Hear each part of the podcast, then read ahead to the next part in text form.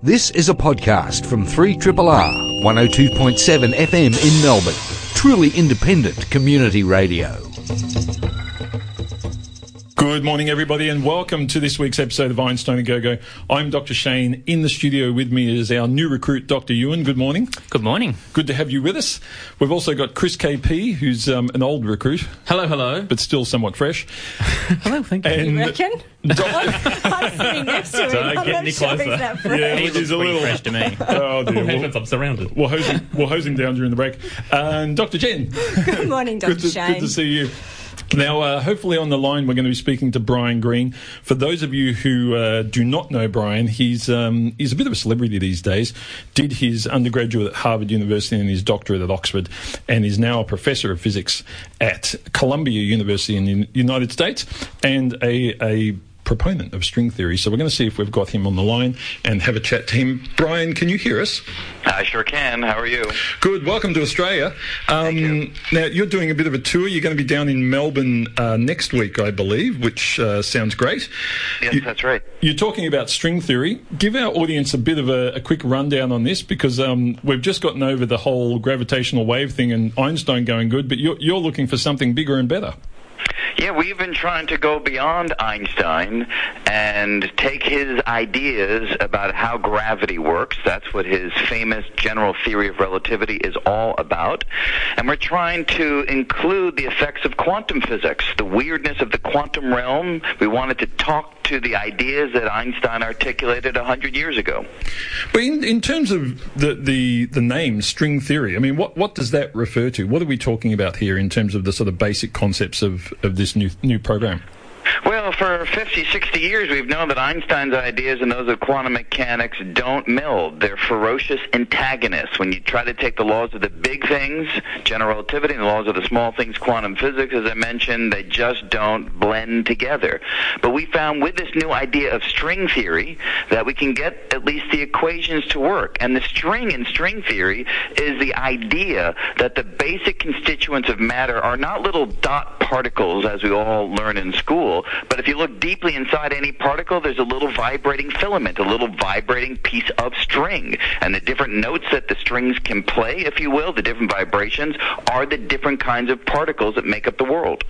And so, so mathematically, when you go through that process, are you actually able to sort of come to every particle, every photon, every you know constituent bit of particle physics that we've we've seen so far? Does it all pan out from the mathematics?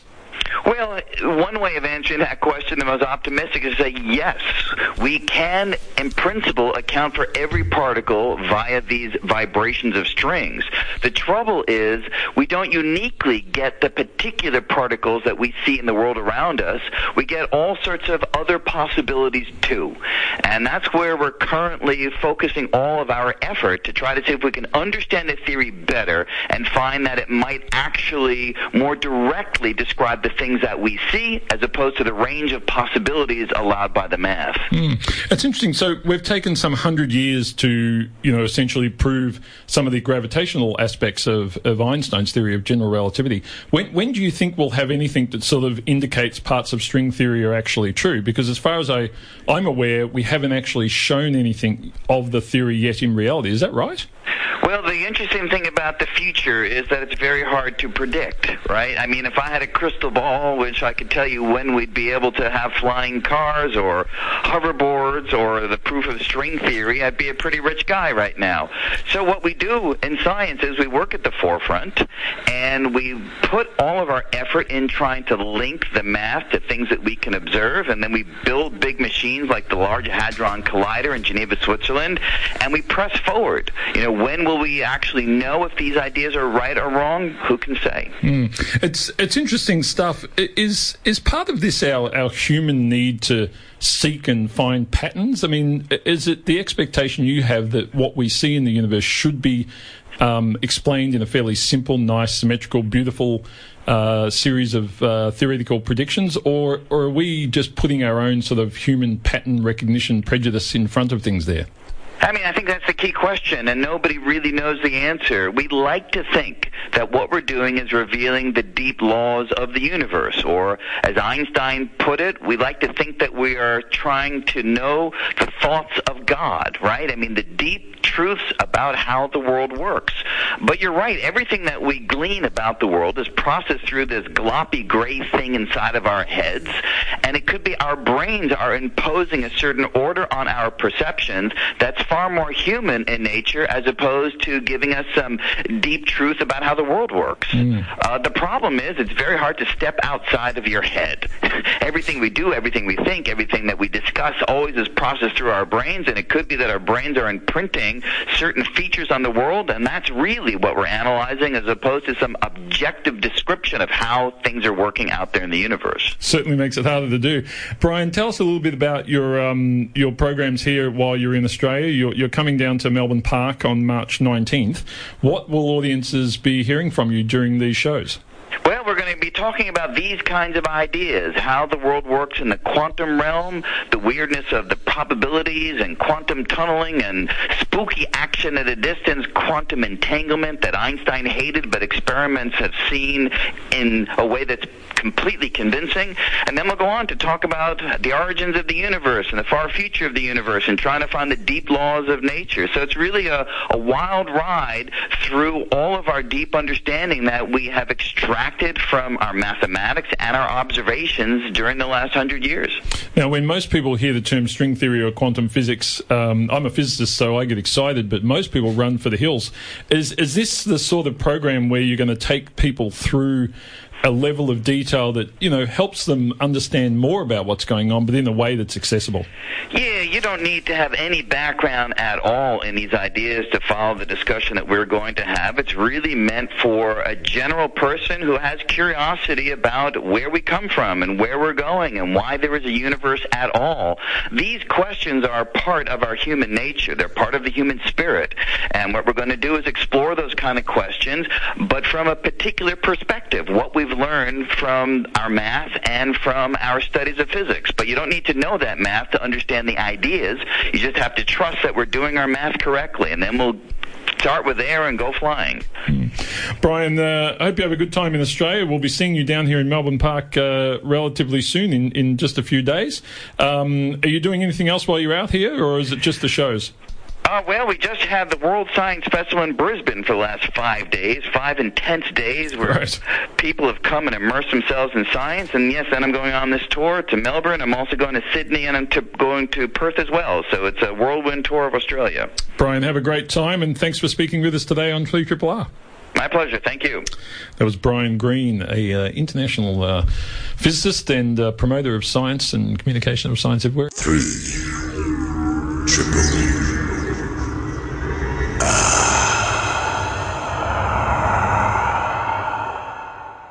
we should just clarify something. Brian Greene um, did quote uh, Einstein referring to God. Einstein was a very strong atheist.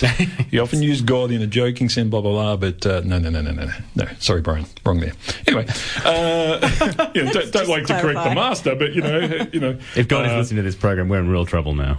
strike me down. No, see, didn't happen. There you go. Okay. Um, anyway, moving on. It's uh, it's a religious hour. No. You are listening to Einstein a Go Go now. Um, we were very lucky during the week uh, because we managed to interview uh, David Suzuki, and I had the pleasure of um, basically loitering around a hotel foyer earlier in the week and rubbing and, it in, and just uh, rubbing into Dr. Ewan and Dr. Jen. Yeah, we got photos. Uh, you saw photos of me just snuggling up with uh, David, and um, we had a great discussion. And look, the audio uh, is is consistent with a hotel foyer, I will say. Um, yeah. But we've got this interview for you now, which I'm going to play. It goes for about 20 minutes or so. It's um, it's a great discussion though with uh, what is what has been a man who's just uh, devoted his life to um, some great causes. And uh, we hope that you enjoy that. So I'm going to attempt to uh, master the technology now and play that interview. Enjoy. This is our interview from earlier in the week with David Suzuki, Dr. David Suzuki, many doctorates. Anyway, mm. we'll talk about that. Here we go. You're listening to Einstein and Go Go on 3 R. I'm Dr. Shane, and my guest today is Dr. David Suzuki, award winning international broadcaster, science communicator, and geneticist. David's work has led him to being awarded over 28 honorary doctorates from universities in the United States, Canada, and Australia. David, thank you so much for making time to speak to us today. My pleasure. Always glad to be back in Australia. Now, I'd like to start with your new book, Letters to My Grandchildren. I've been reading this over the weekend. It's a fascinating group of stories that you've put together together from your past. What led you to bring this together? It, it, the intro is almost a bit morbid in a sense. Well, people find it morbid when I say that I'm in the death zone. I'm at an age now where people are dropping right and left. I'm going to be 80 in two weeks, and uh, I don't think there's anything morbid about it at all. If you're not at my age thinking about death, then uh, uh, there's something the matter with you. I mean, that's a reality. And for me, I find this is the most important time in my life because I'm beyond worrying about getting a job or a promotion or a raise. I don't have to play games in order to uh, to run after more fame or, or money or power or even sex. So I have a credibility now that I don't have a vested interest in or stake in in any uh, uh, group or or uh, political party or, or, or company, and I can speak the truth from my heart. And as an elder, I think we elders have something no other group in society has. We've lived an entire life. And so, you know, every one of us has made mistakes, we've suffered failures, celebrated successes. Those are hard won life lessons. And those are well worth thinking about to pass on to the coming generation. I mean, we've learned a lot. And that's what happens in indigenous communities around the world. Your elders have had all this experience, and then it's their job to protect that experience and pass it on to coming generations. So that's where I'm at.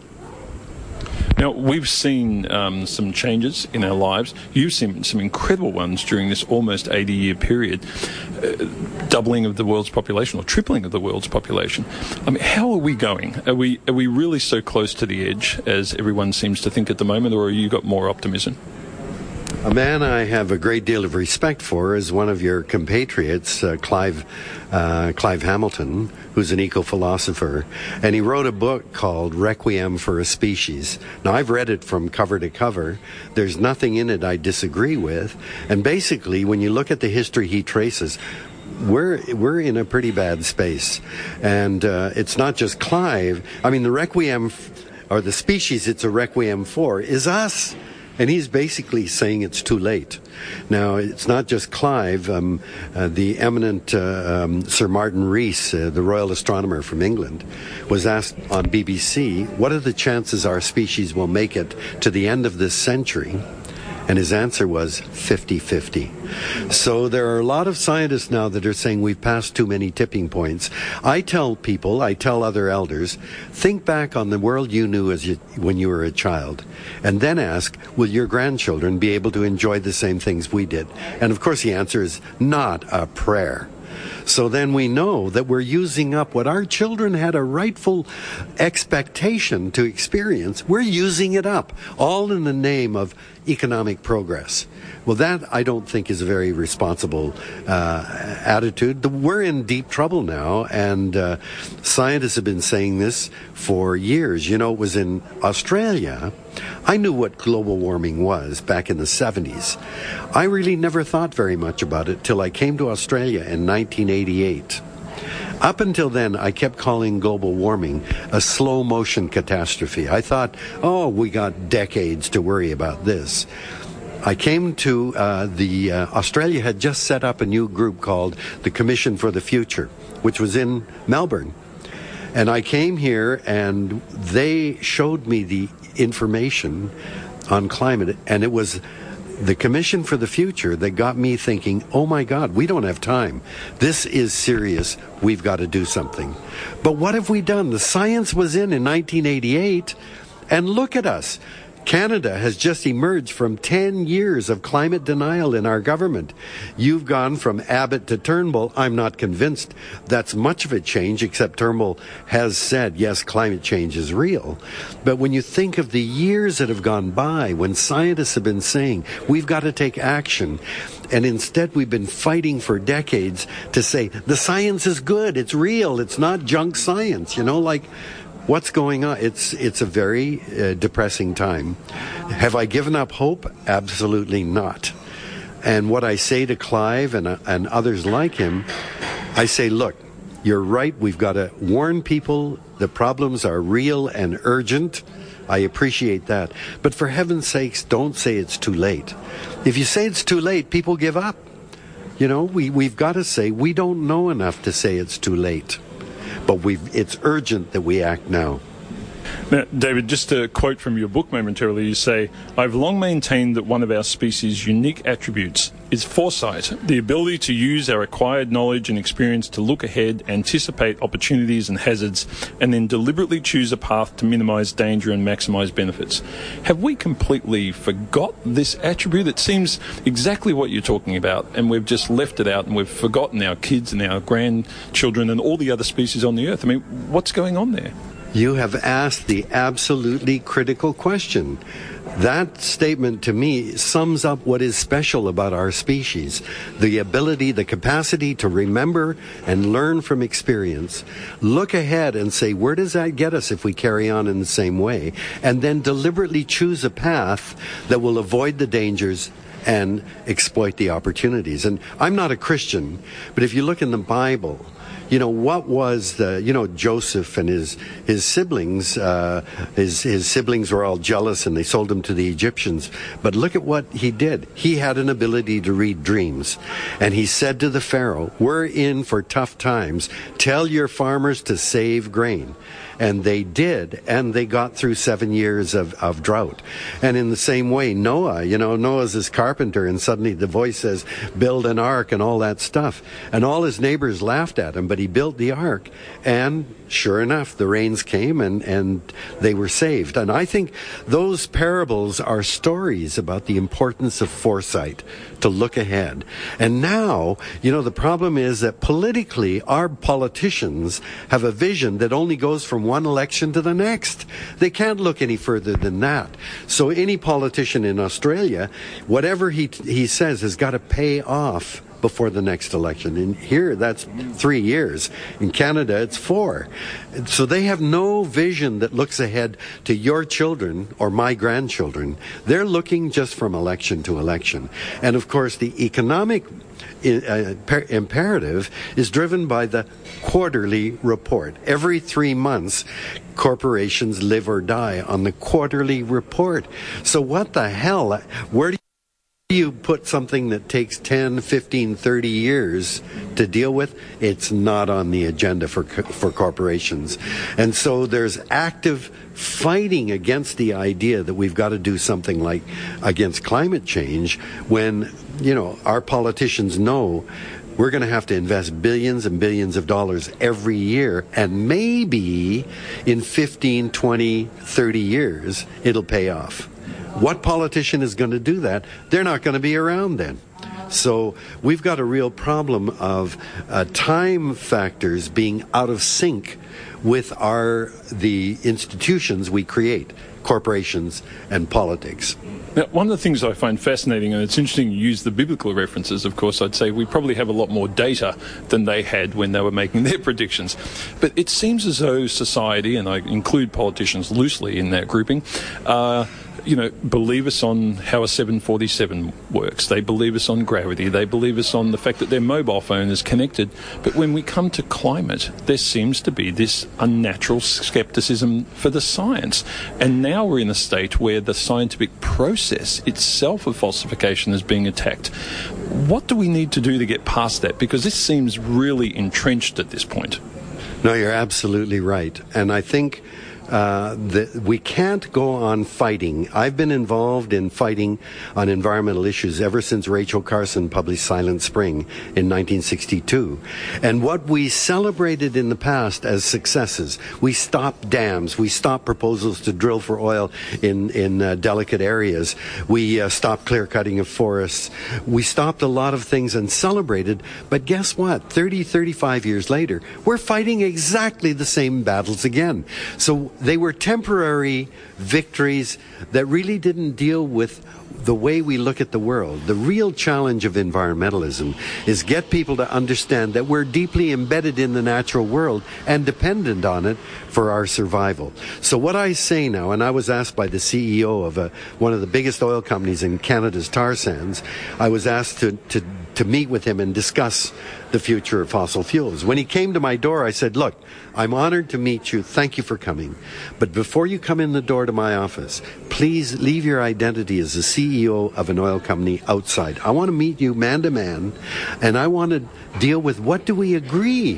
What do we agree are the fundamental things that all human beings have? Then we'll negotiate how we deal with companies. And he wasn't very happy. He came in and I said, look, I know this is difficult, but we live in a world that is shaped and constrained by laws of nature. In physics, you know you can't build a rocket that will travel faster than the speed of light. We know that the laws of gravity say you can't have an anti-gravity machine here on Earth. We know the first and second laws of thermodynamics mean you cannot build a perpetual motion machine. Those we understand, and your listeners all understand that. That's dictated by the laws of physics. Chemistry, it's the same.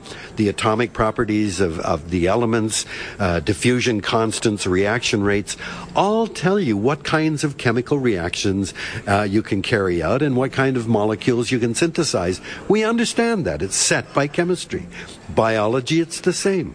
Biology says every species uh, has a maximum number that can be sustained by the carrying capacity of ecosystems. Exceed that number, your population will crash.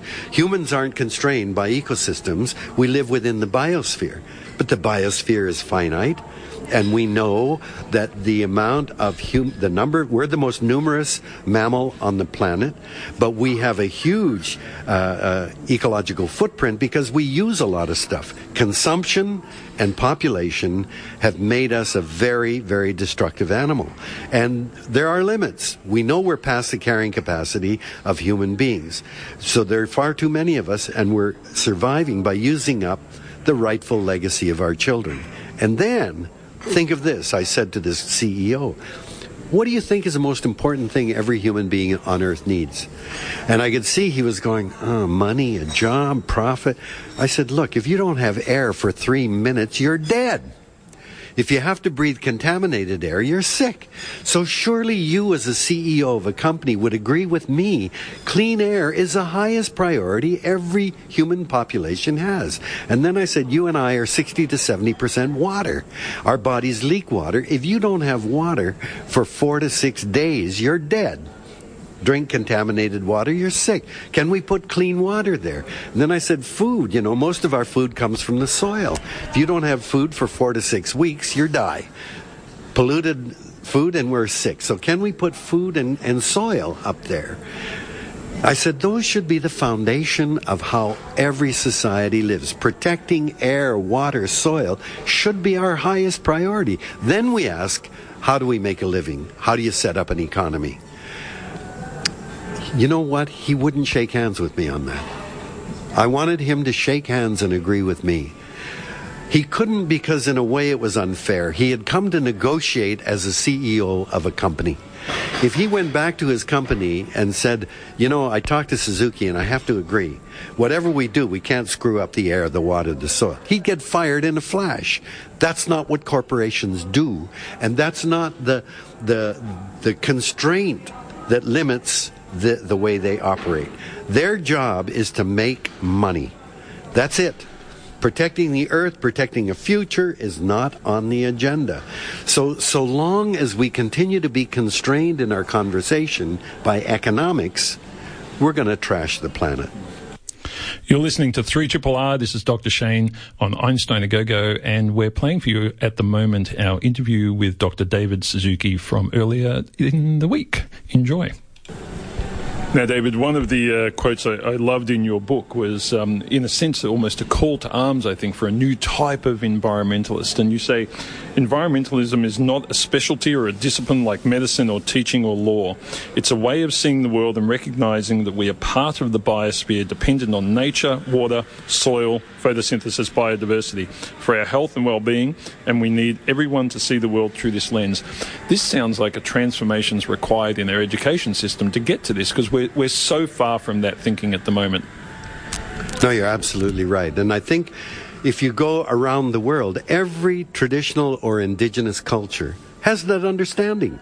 It's only very, very recently that we've separated ourselves from the natural world and, and feel that we're somehow not only outside it, but above it. That the rest of creation is there for us to use as we wish. And many people blame the Bible for a lot of this, you know, from Genesis, go forth and multiply, fill the earth and subdue it.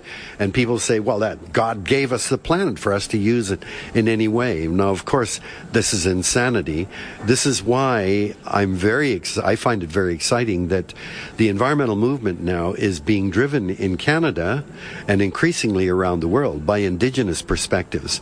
So indigenous people who still retain that connection with the land, and I am sure the Aboriginal people in Australia, exactly the same, because they have roots in place that go back thousands of years, and they know what it is to protect the things that keep them alive. So that Indigenous people in Canada are driving the political agenda of environmentalists, saying, no, no, no, no, we, we can't abandon our sense of connection to the land. That's got to be the focus and the way that we do things in the future. But it's a big change. It's, we've got to bring it into the educational system. Education in Canada has been very effective at the elementary level in getting children environmentally aware. You know, they don't like to uh, waste, they turn out the lights when they go out and they, they turn off the tap when they're brushing their teeth. And they're doing a lot of those things. But we really still need that shift that says, Thank you, Mother Nature, for giving us the things that keep us alive and healthy. That's the big change. You spoke about um, indigenous um, communities. Is is the value there in that so much of the knowledge is passed down? I mean, you, you, talked about elders before. You consider yourself an elder, and in many cases in our society at the moment, information is not passed on of what the world was. But it seems that in indigenous communities, and some of them have been quite destructive in some areas of land, but they've passed that knowledge and value of knowledge on so that it doesn't happen again. Is is that the value that we're looking for in our society more broadly? Absolutely. Uh, I think that uh, you've nailed it on uh, right on. If you go into an Aboriginal community that may have enormous problems of violence and alcohol and obesity and all that stuff, you'll still find that your elders are like rock stars. They are so highly valued. Now, I look at it from the perspective of, of our evolution. Human beings appeared on the planet about 150,000 years ago in Africa. And when you uh, look at that was our birthplace, that was where we belonged. Now, for some reason, humans began to move off the plains of Africa into new areas. We don't know why. Maybe it was population pressure, running out of resources. I'm convinced it was young males that wanted to get laid with the Neanderthal ladies on the other side of the mountain. We know they bred with Neanderthals. Anyway, whatever it was, we began to move. Wherever we moved, we were an invasive species. We didn't know how the ecosystems worked, and we came to new areas and wow, those giant sloths, they don't move very fast and they're really dumb. We can kill them. And we, you can follow the movement of humans across the planet by a wave of extinction that accompanied us. So it's amazing that even armed with very simple tools like stone axes and spears and digging sticks, we were a very effective predator on the planet. And as we spread, at some point they must have said, God, those birds have disappeared or those plants, there, there aren't many left. And so suddenly they, they find we've overexploited our, our surroundings. So you have two choices. You move, or you say, look, we've got to act in a different way. And I believe that it's the people that stayed in place that accumulated knowledge from the failures, the successes, the mistakes, All of that was learning lessons passed on through oral traditions. And over thousands of years, that became the body of knowledge every indigenous people needed to survive in a sustainable way. We've come in very, very recently now and imposed this kind of economic paradigm on the system. You know, we people didn't have economies in the way that we have now, where you can invest in money, buy money, wait for it to rise or change, and then sell money and make more money. This is a crazy, bloody system. I don't know how the Australian dollar is. Right now, the Canadian dollar has fallen through the floor. Buy Canadian dollars, wait a while, and guess what? It'll go up a few cents. You can sell it and make money like you haven't done a goddamn thing for the planet but you've made money. This is a crazy system we've invented, and we've allowed that to take control over our lives. Part of the reason, I think, is there's been this massive shift in a hundred years in the way we live. We now, the vast majority of us, live in big cities. I have a friend in the north side of Toronto, biggest city in Canada, who lives in an air conditioned apartment. He says, You know, I go down the elevator in the morning, get into my air conditioned car, drive down the the freeway into the basement of an air conditioned co- corporation. That big building is connected through tunnels to huge shopping areas. He said, David, I don't have to go outside for weeks. Well, when you live in that kind of a world, it's very easy to think, who needs nature? My, my, job is important. I need the money to buy the things I want. So that really has cut us off from the natural world. And so we've got to, to reestablish that connection. I forgot what your question was. no, um, you definitely covered it. The uh, you're in Australia at the moment. We're here in Melbourne. We're about to hit a week that will again break a number of records. We're in March. It's it's looking to be in the 30 degree range for the entire week, which uh, you know, I know people are excited about that. We normally get crappy weather, but it, but it is it is concerning, and Australia is probably going to be one of the countries most severely affected by the changes in climate. If there was some advice you would give to us right now as to things we need to do, what would they be? Well, I think the most important thing is that we've got to accept the the depth of the crisis. It, we're in a crisis situation, for sure. Many of my colleagues are saying it's too late. I say we don't. We can't say it's too late because we don't know enough. But we have to seize this. And as the Chinese uh, depict the symbol for crisis is in two parts. One part is danger, the other part is opportunity. Once you seize the crisis, the reality of the danger, then enormous opportunities come. Why the hell is Australia using any fossil fuels when you've got something Canadians would kill for called sunlight? And, you know, I've been saying in Canada, when you fly over a forest and look down over it, what do you see? Every green thing is looking up to the sky saying, Give me more, give me more, whether it's water or sunshine. You fly over a city, and what do you see? All flat surfaces, roofs of buildings, streets, sidewalks, We've got to imitate a forest. From the clothing we wear to the sidewalks, the roads, the building tops, those should all be receptacles for water and for sunlight. And then guess what? Australia has got more than any other industrialized country. Why isn't Australia seizing the economic benefits of being the country that to develop uh, solar energy? You know, we just heard an announcement from France last week that France is going to build a thousand kilometers of highway built with a road um, substance that they've invented in science labs that are durable enough for cars, traffic on it, and they're solar panels. 1,000 kilometers of that road will provide energy for 5 million homes. This is imitating a forest. This is what we've got to do. Our vehicles should all be color- covered with solar panels. Our clothing should be covered. You know, we just got to take the benefits of the sun. And are we not smart enough to do what trees do all the time? That's what we've got to do. But seize the moment. And I like to tell the story that I was in my thir- last year of college in the United States in 1957. October 4th, 1957. You're a scientist. Do you know what happened then? Uh, well, that was the start of the real space program. Yeah. Exactly. Sputnik. Mm. And the Americans They, I didn't even know there was a space program. The Americans immediately tried to launch their. Uh, everyone blew up on the launch pad. Meanwhile, the Russians launched the first animal, a dog, Laika, the first man, Yuri Gagarin, team of cosmonauts, the first spacewalk, the first woman, Valentina Tereshkova. So Americans went, oh my God, they're so advanced. They didn't hesitate. They began to throw money into science. Here I am, a foreigner studying in the States. All you had to do was say, oh, I like science. They threw money at you. It was glorious time uh, to be in the United States. And they just, and then in 1961, Kennedy said, we're going to get people to the moon and back in a decade. At the time they started that, they didn't have a clue how the hell they were going to do it.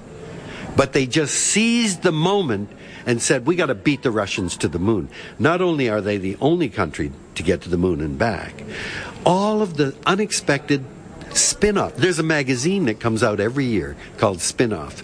Hundreds of technologies nobody anticipated from GPS to laptop computers to, to cell phones to, to ear thermometers and space blankets. Hundreds of things spun off simply from the decision we got to beat the Russians to the moon. And that's what climate change represents. It's a danger, but it's a real opportunity when we say, okay, we've got to get off fossil fuels. Ha! Australia is right there at the epicenter, and Australia's got this enormous opportunity. Now, David, just before we finish, I wanted to touch on a subject closer to your area of genetics. Um, this is something I know you've copped some flack over. I have as well. I think we have similar views that the introduction of genetically modified organisms is perhaps premature in some spaces. And I know when I've interviewed people in the past and I've said to them, what about the broader impact on the ecology? I've often had the answer, well, that's actually outside of my yeah. research. What is your position on this? Because it seems to be, in one sense, a potential saviour of the world's population, but it could also be one of the biggest mistakes we, we make. What's your position on this? Well, I, am a geneticist by training, and so uh, I'm very, very, I'm blown away by the technology that has been developed. And uh, you know, I there people are doing things with DNA now that I never dreamed I would live to see in my lifetime. I mean, high school kids can do experiments that were inconceivable when I got my PhD. So it's obviously it's a very exciting, very, very uh, uh, potential. You know, uh, an area full of potential but I'm also very aware of how ignorant we remain. When I started in uh, as an undergraduate, we thought genes were beads on a string and they were all connected together in chromosomes. And then, whoa, we discover no, they're not beads, they're linear arrays, and you can subdivide a gene, so it's a linear structure. So then we thought the oh, a gene is a coding unit for proteins, and then we found oh, but it just doesn't turn on and off. There there are promoters and there are are operators and there are regulators. There are all these other genes that are controlling genes, and then we found oh well, it's not just DNA there. There are whole areas inserted into the gene that are never read or transcribed. They have to be cut out of the gene. So the gene concept has evolved from a bead on a string to this very, very complex thing. And we're still making discoveries all the time. So I say, look, it's kind of premature to start uh, uh, using these technologies in light of how ignorant we remain in how they operate. You know, the, the, we used to think jumping genes that would jump from one place to another. Oh, that was a very special property on corn plants. And then suddenly we, we found genes jump all over the bloody place. Well, I just think that we ought to be a bit more humble. When DDT was found to kill insects. Paul Muller, who discovered that, won a Nobel Prize in 1948. We thought, wow, this is the greatest thing going. But it was only when eagles began to disappear in the United States that scientists tracked it down. And guess what? It was DDT. It was being biomagnified up the food chain. We didn't know there was a phenomenon called biomagnification. Over and over again, we're surprised because we don't know enough. Now we're talking about the very blueprints of life. And are we, do we feel confident enough to think we can manipulate them and not have unintended consequences? I happen to think it's far too early. David Suzuki, thanks so much for talking to us today on 3 R and enjoy your time here in Melbourne in Australia. My pleasure. Thanks a lot. You are listening to 3 Triple R. I'm Dr. Shane. It's time for some news. I know we normally do it at the start of the program, but we uh, we had to get Brian Greene out of the way early because he was uh, running around some museum up in Brisbane. Don't know why you do that. Anyway, uh, Dr. Jen, let's start with you. You've spent a good seven minutes preparing the story. Shane, you weren't meant to tell anybody Oh, sorry. that. what do you got? Well, I thought, you know, having talked about string theory and, you know, the state of the world as we know it, I thought we'd narrow down a bit and talk about our brains. Because for a long time we thought that we were born with all the brain cells we were ever going to have.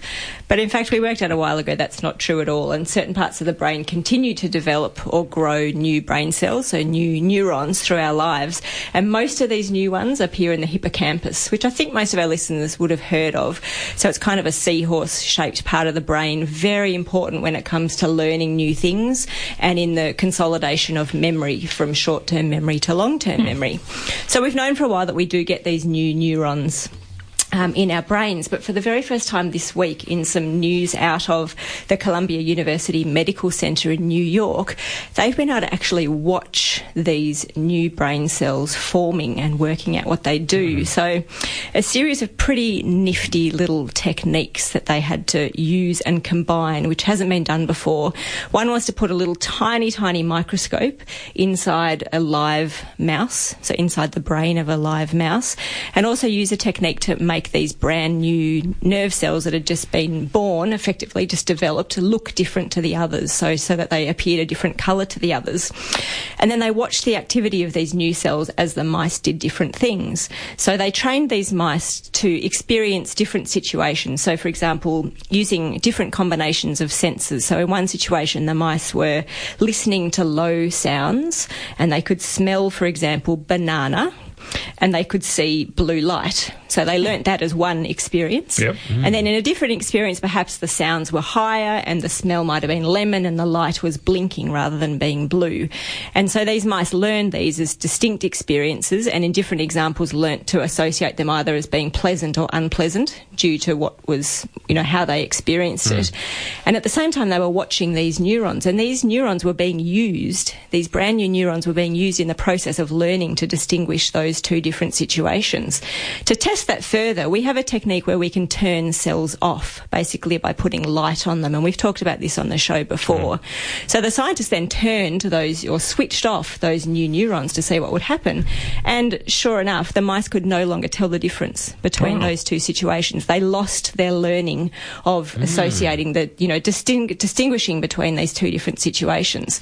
That's pretty amazing evidence for what, how important these new neurons are when it comes to learning. And we know that depression is strongly linked to the um, interruption or impairment of the growth of these new um, new nerve cells in our brains.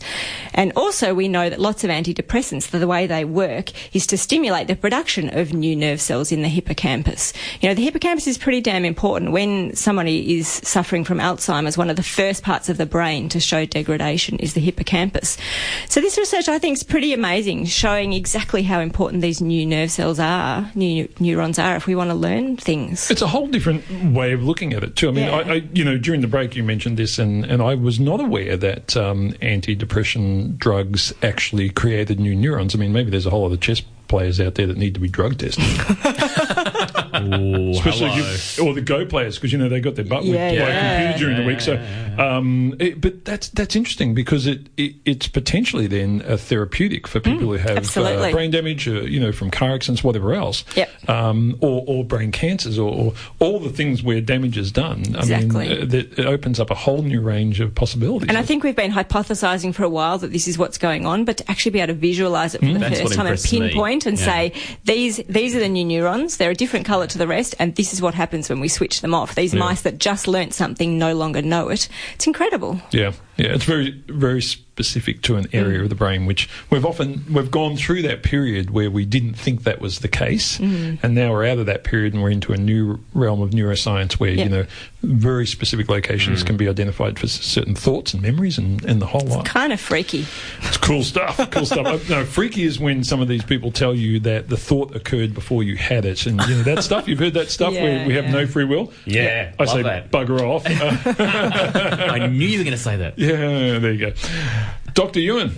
You're up. Dr. Shane. Uh, well, I think David Suzuki has provided a perfect segue for this story, and it's about our impact on the environment and potentially a solution as well. So, one of the biggest impacts we have on the environment is producing stuff and stuff in particular plastic. Mm. So I'm sure we've all heard about the problem with microplastics, little tiny pieces of yeah. plastic floating through our environment everywhere. Um, and many of you have probably also heard about the Great Pacific Garbage Patch. This is a patch of plastic, and it's estimated. It's very difficult to get an estimate because it's sort of on the surface or just below the surface. Big pieces, small pieces of plastic, anywhere from the size of Texas to two times the size of the continental US, wow. floating around in the middle of the Pacific. In the so north essentially the 51st state. Yes, exactly. a very plasticky state. But yes, so, a lot yeah, of plastic. Slightly more plastic than the other states. very Except for California. in which case it's slightly less. Yeah. and, and, a plastic in particular that is used a lot um, is PET, which mm. is polyethylene terephthalate, uh, if I've got that correct. And to give you an example, in 2013 we produced 56 million tonnes of this stuff. Jeez. And that's about a quarter of all plastic produced for that year. That was in 2013. Now, only 2.2 million tonnes of that was recycled. So do the maths. A lot of this mm. stuff is going into an environment and staying there for a yep. long, long time. The question is, what do we do about it? You know, how do we get rid of all this plastic? How do we recycle it? So a really interesting story that came out of Science magazine this week and from Japan and from uh, Shosuke Yoshida and colleagues. And what they found is a really interesting example, I think, of evolution and nature essentially finding a solution for our own problem. So they found this bacteria, which they've named Ideonella uh, which actually consumes PET which is pretty amazing. Now, remember, PET, this plastic, has only been around since about the 1940s. Mm. So you're talking about 70 plus years. And they found this, uh, by, they're basically digging around in the dirt and some water samples, and they found little tiny pieces of PET with this bacteria on it. And what they've actually found is this bacteria has evolved to consume PET, which is pretty amazing. So it wasn't consuming PET prior to the 1940s. It must have been consuming something else. didn't exist. Exactly. Yeah. So they suggest, therefore, these things evolved to actually be able to take advantage advantage of this, essentially, if you like, a niche or some resources mm. that are abundantly available, yeah. but things just can't break down. And so what they've essentially found is that this bacteria has two enzymes which break down poly, uh, PET into its two components, and then they actually consume that material, which is pretty amazing. it, sound, it sounds almost too good to be true. It does sound uh, too good to be true. Um, and one of the things they're also talking about is that it's just slow. So okay. a tiny little piece of, let's say, your fingernail, that might take sort of six weeks at 30 degrees to break down. So what they're talking about now, and again, kind of a segue with what David was talking about before, is genetic engineering. Mm. So if you could take um, the, this bacteria's inf- uh, genetic information or the enzymes and actually engineer these in a way, let's think of something like E. coli, which p- produces much more rapidly. If you could put that into E. coli, then you could essentially break down huge amounts of plastic much more quickly. So it's pretty exciting stuff, I think, when you think about the problems we have with plastic. Yeah. And I think what I find really exciting is that it's a classic example of how we know so little still about our world, and we have these tiny little microorganisms that potentially can provide a huge solution to a massive problem. Yeah, look, that, I mean, that stuff, I just find it extraordinary that, you know, that stuff's out there, and, and also that things evolve so quickly, and nature, exactly. nature, it's, it's back to what we were talking about before, you know, with yeah. balance, you know, and nature finds balance, yeah. and when we, we create imbalance, the question is, can nature rebalance fast enough yeah. to save our butts. Yeah, people think that evolution takes millions of years, and yeah. often it can be very quick. Yeah. Chris KP. Because I, I, still believe that um, that the when, when you get bacteria that break down plastic, this is one Bond villain away from the whole world around us falling apart. and I, I personally welcome our new bacterial overlords. Indeed. Uh, I, I, look, I stumbled upon a very cool little story. Uh, and by way of background, um, in the egg industry, the only chickens you want are female ones um, because they're the ones that lay eggs. I'll draw you a diagram later, but trust me on that for now.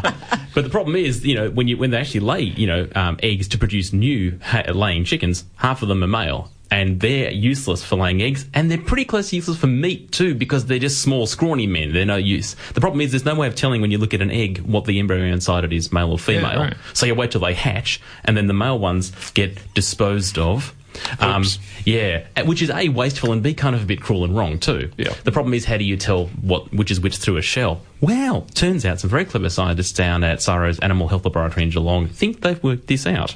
They've essentially tagged, as in green fluorescent protein tagged the male chromosome, and using a bit of laser technology, they can actually sight this inside the shell. So they can look at the eggs and go, yep, you're male, so we're not going to let you hatch and become a wasted bird, but we can use you for other things. For example, possibly vaccines. So you're now useful, and the female ones, yeah, you can go and be born and produce more eggs, which is what the whole point of view is. So it cuts out a big ethical issue. It's an economic imperative. Um, uh, it's just that it's taken a bit of technology to get us there. That's awesome. It, it is cool. Very cool. Although I would say shame on you, CSIRO, for releasing this prior to the Easter break. I mean, this is a classic science Easter story, and you've you've jumped the gun. Yeah, I, I was I was confused as to why it came out because I think glowing Easter eggs, uh, you know, Glowing sells eggs. itself. Hello. Yeah. No longer have to paint them. We've painted them for you. Get your black light out and off you go. Oh, and I should Have mention that fun. if, you, if you're interested in that, there is actually a story on on Landline on ABC TV in about two minutes, apparently, um, on that story. Oh, people won't be able to watch that though because they'll be listening to Eat It. Oh, that's right. Hmm. Oh no, multi multimedia, multimedia. Oh, you know, well, they could podcast one, but not the other. But Eat It's best listened to live. That's true. Well, you have to listen to Eat It live because it's a show about food and it's at lunchtime. That's right. So and you- they might be talking about eggs. Yeah, well, they'll be talking about them now. Chris KP. I mean, you know, I saw Cam run around before trying to work out what he was going to talk about. I'm sending the agenda. Sorry, He'll guys. Something, folks. We're going to have to leave it there because uh, we're almost about to encroach on uh, Cameron Smith's time, and uh, Matt Stebbins giving me uh, funny looks from the other studio. Uh, you've been listening to Einstein-A-Go-Go, Dr. Ewan. Great to have you in. This is your first show. You didn't stuff it up, so you can come back. Yay! Pass the test. Thank you. Chris KP. I wish I could say the same.